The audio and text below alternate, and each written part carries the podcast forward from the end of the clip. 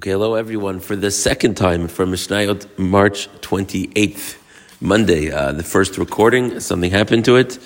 So we will be re recording this on Monday morning. So we are up to the eighth Mishnah of the first chapter in Mesachet Kilayim. The Mishnah says like this: "Ein note in Yirakot b'sochsadin shel shikma." The previous Mishnah told us that the prohibition of grafting doesn't just apply from tree to tree; it applies to tree to vegetable, vegetable to tree, even though Rabbi Yehuda, Rabbi Yehuda argued and said that vegetable to tree, he doesn't see much happening through such grafting. However, the main opinion mentioned in the Mishnah and the opinion that this Mishnah follows is that there is a prohibition of grafting. And it looks like our Mishnah is coming to give various cases where grafting uh, is prohibited, and it seems like you would have thought would have been permitted. Says the Mishnah. We may not plant vegetables inside the stump of a sycamore. Apparently, the way sycamore works is that it just continues to produce long, thick branches that are used as wooden beams. At a certain point in its growth, the tree is cut down to a stump. The trunk grows quicker as a result, and even more branches grow out of it.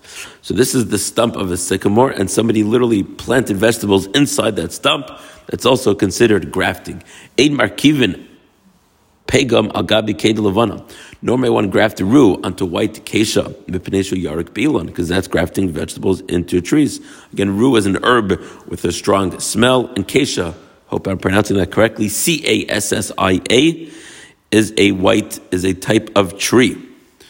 So although rue is not generally something that people keep, uh, still it's included in the prohibition of grafting. A note in yichud shalteno You may not plant a branch of fig into a chatzov.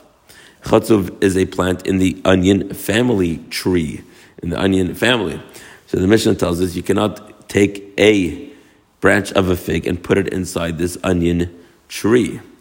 And the reason is because you're changing something in the onion tree. Mikoro, it's going to cool down the chatzah. Meaning, why would somebody stick a fig into an onion? So the Mishnah, Mishnah tells us the reason you're doing it is apparently that makes the onions less bitter, less spicy, uh, less strong. I guess is the better word. Uh, so that's not allowed. You cannot insert a branch of a grapevine into a watermelon plant. Why would you do that? You would do that. You're doing it so the melon should inject water in it. Meaning the Mishnah is telling us why would you graft these two things together? So in all the cases, it's not so much that you're looking like to create some sort of new species. Like the, between these two, you're going to come out, you know, with like a mule uh, sort of situation. That's not what's happening over here. Is that the grafting itself strengthens the tree. It gives you something that you wouldn't have on your on its own. And even so, the Mishnayot are telling you that that is prohibited. You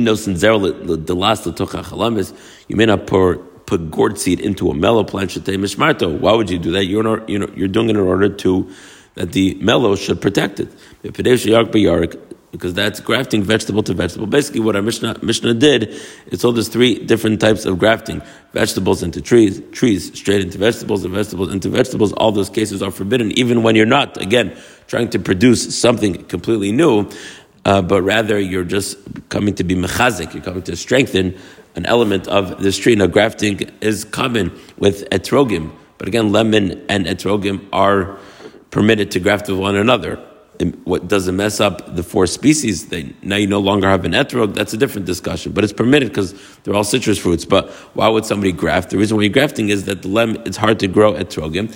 When you graft the lemons inside the etrog tree, it strengthens the etrog tree. Continues the Mishnah, lefet tachas.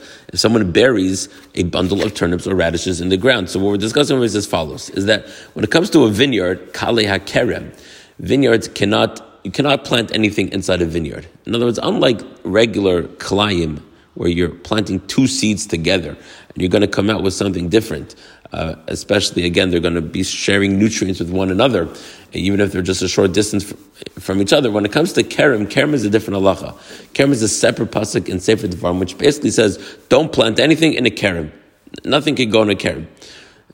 This Mishnah tells us that let's say you're not planting, you're just storing the fruit. How would you store? You bury the fruit, the, the, the, the onion, the, the turnips into the ground.